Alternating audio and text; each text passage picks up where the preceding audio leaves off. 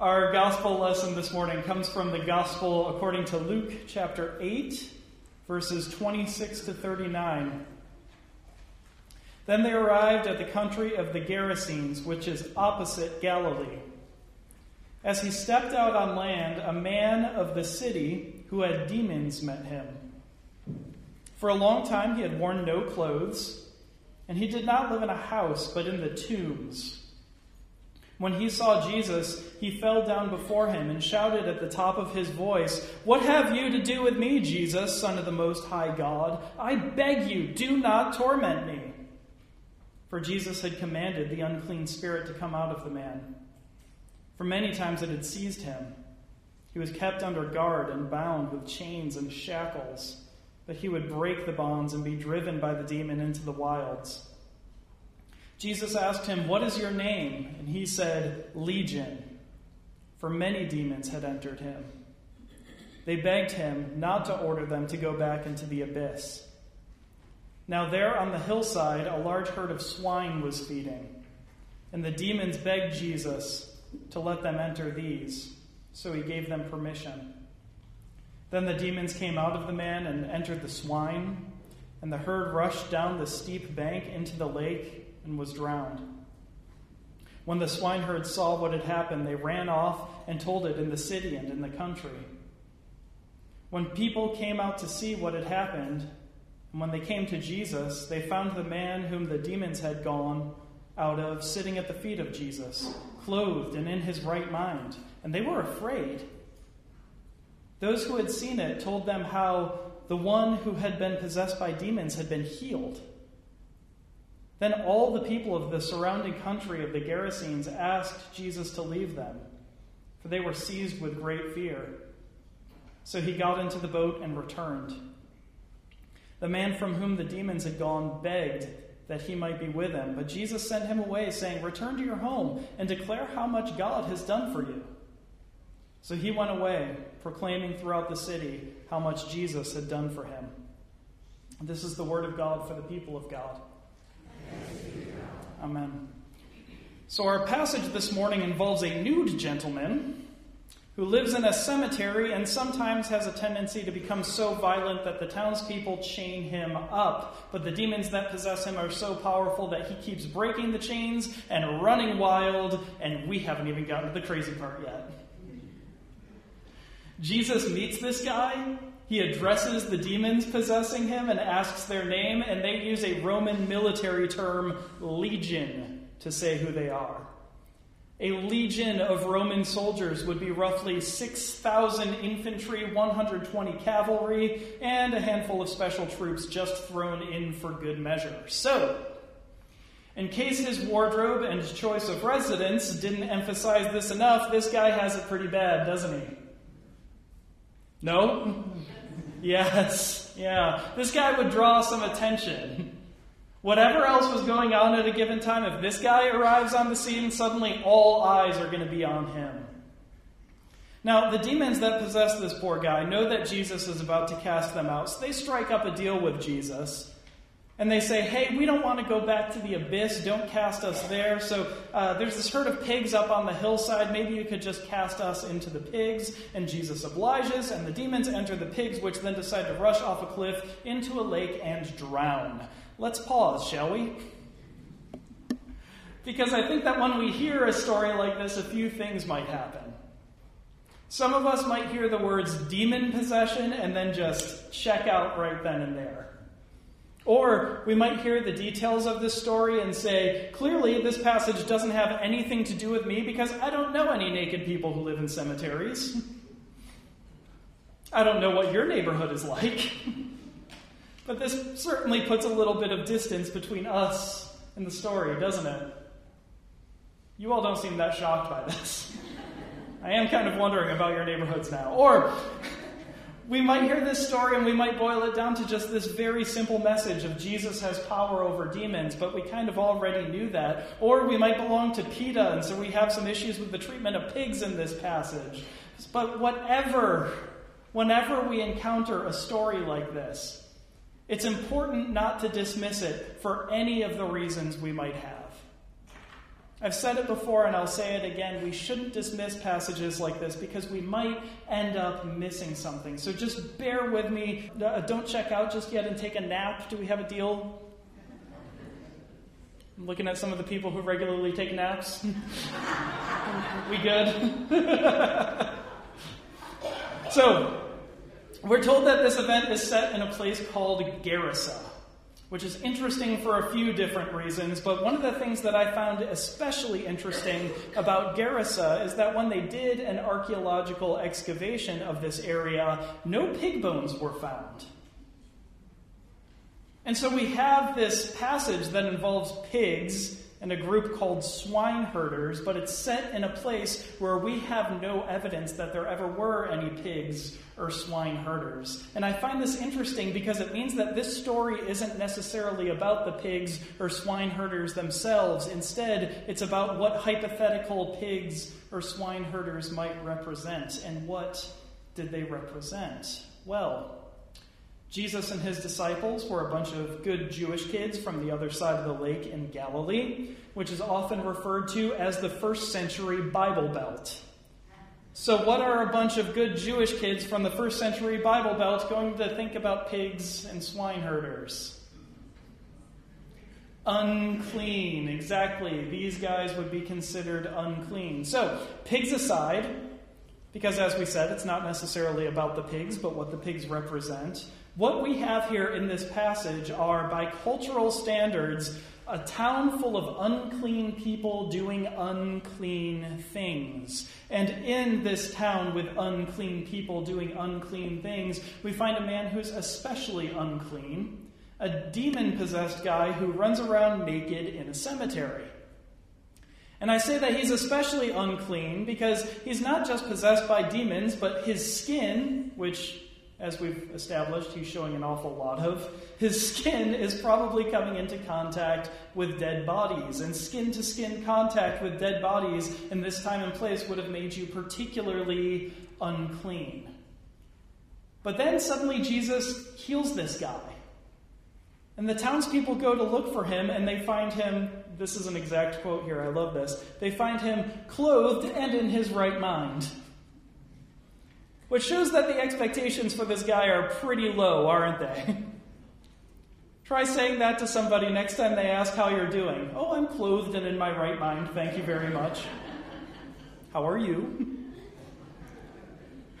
So not only is he possessed by a legion of demons and living in a cemetery, but he's also someone for whom it's miraculous that he is just clothed and in his right mind. So in case I didn't emphasize it enough already, or in case the text didn't emphasize it enough already, this guy was really bad off.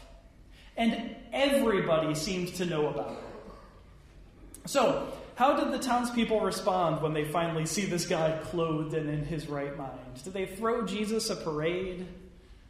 Or do they throw the formerly demon-possessed guy a party to welcome him back to sanity? No. We're told they're afraid. They're afraid. And then when more people show up and they hear that it was Jesus who healed this guy, they actually throw Jesus out of town and they send him back to the other side of the lake.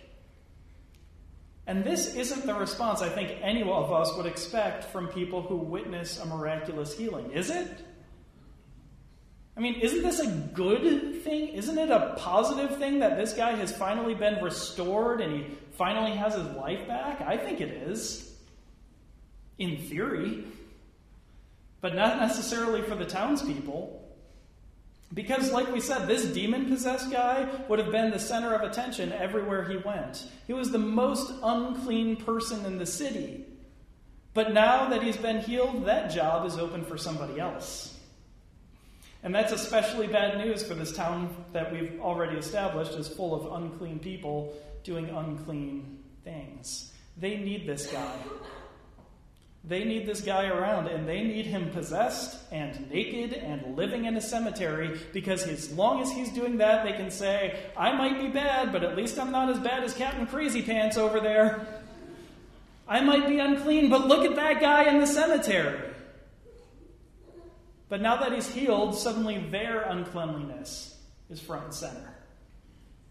Now that they don't have anyone else to point to as the token sinner, they have to take a look at their own lives and their own uncleanliness, and really, who wants to do that? Think of it this way. I love watching competitive cooking shows. Anybody with me? Chopped, British Bake Off, yes, the Shishniak family, majorly into it. Worst Cooks in America. I was watching one of these shows a couple days ago, and one of the chefs was getting ready to be judged for his food with all of the other competitors, and he knew he did a horrible job, so at one point he said, "My only hope now is that someone else messed up worse than I did." And that's what we're talking about here. Because if someone is messing up worse than we are, our mistakes go unnoticed. Our mistakes can fly under the radar. Or think about when you're driving and suddenly you see a police car behind you. There are very few things in the world that make you have a philosophical, ethical conversation with yourself, like having a police car behind you. Am I right about this? I won't ask you to raise your hands, but how many of you have ever thought this when you see a police officer in your rearview mirror? Again, don't raise your hands, but how many of you have thought something along these lines? Yes, I'm speeding, but that guy next to me is going faster than I am, and in fact, he just passed me, so I'm good. Right? As long as there's someone going faster than me, as long as there's somebody around transgressing worse than I am, my transgressions go unnoticed. I remember at a previous church, someone pulled me aside after one of the services and said, "Jeff, all of your sermons are about grace, grace, grace, good news, good news, good news. You need to focus more on sin. You need to call out some sinners." And I asked what they meant, and they said, "Well, the Bible talks about sin, and there is some sin in this congregation. There are some sinners in this congregation. It needs to be addressed, and people need to be called out." And I said, "Okay, I'll give it a try if you want. How do you sin?" She said, "What do you mean?" And I said, "Well, I'd love to call you out next Sunday. How do you sin?" She said, No, not me. I mean the sinners. And I said, "Don't you sin? Aren't you a sinner?" And she said, "The Apostle Paul says in Romans that all have sinned and fallen short of the glory of God." And I said, "Perfect. How should I call you out next Sunday?" Never got a straight answer on that one. We're fine with the idea of sin or uncleanliness, as long as it's somebody else's sin or uncleanliness that we're talking about. Because when we do that, we can ignore our own. This is why the townspeople are so afraid when the demon-possessed man is healed. They can no longer say, "At least I'm not as bad as that unclean, naked guy in the cemetery." The town full of unclean people doing unclean things has suddenly lost its cover. I think that we all fall into this trap of looking to other people's shortcomings to feel better about ourselves. Like, I spend a lot of time listening to people discuss the Bible, and sometimes I'll hear this accusation thrown out. "That person just picks and chooses which passages they want, and then they just throw out the rest." Have you ever heard this accusation before? Yeah. Well, we all do this. But this accusation is comforting for the people who use it, because as long as we can point to other people who do it, we can feel better about the fact that we do it. Or another way that we might do this is become experts in other people's sins. We can become very good at pointing out everybody's shortcomings in our lives. Why do we do this? I think one of the reasons is so that we can cover up or justify our own personal shortcomings. Or we can become experts on individual sins. So there's an ongoing study being done about clergy health, specifically United Methodist clergy health, specifically United Methodist clergy health in North Carolina. So it's a study about, like, my health, which is a little weird. In 2012, this study found that United Methodist clergy in North Carolina have higher rates of obesity than average North Carolinians. So think about what this means. As a denomination, right now, we're having a global debate about the sinfulness of a particular practice. And I want to ask, is this a conversation about gluttony? Of course it's not. It's about something else. Because as long as we're talking about something else and becoming experts on that, we don't have to reflect on our own shortcomings. We are the unclean townspeople doing unclean things. And when we suddenly don't have someone else to point to and say, "But look how bad they are," it can be really scary. Now, all of this would sound like horrible news if we ended here. Because if we ended here, the big takeaway would be, so everyone go home and stop thinking about what a miserable sinner your neighbor is, and instead spend the next week contemplating what a miserable sinner you are. And go in peace. There's a better message in this passage. And I think it has to do with the fact that pointing out other people's faults is exhausting. It's exhausting. And keeping track of how you compare to everyone else on some arbitrary scale of holiness may appear to make us feel better about ourselves, but it will wear us down and, quite frankly, make us horrible company. But the Jesus that the unclean townspeople kicked out of their city is the same Jesus who died for us while we were still sinners. And when we take Jesus' forgiveness seriously, it means that we can take the fact that Jesus forgives us seriously. You can take the fact that Jesus forgives you seriously. And this means that we are freed from the tyranny of needing to keep a mental list of why everyone in our lives is worse than we are. It means that instead we can focus on, I don't know, loving them? It means that rather than looking at our friends and our family and our neighbors as problems to solve, we can look at them as people to love as we're loved and be gracious towards as grace has been shown to us. The good news here is that you can stop trying to figure out how to be better than everyone else. And you can stop trying to figure out how to make yourself more holy or more loved or more acceptable in comparison to others. You're already loved and accepted. You're already loved and accepted, so you're freed to rejoice in the love and acceptance of others. Amen? Let's stand together.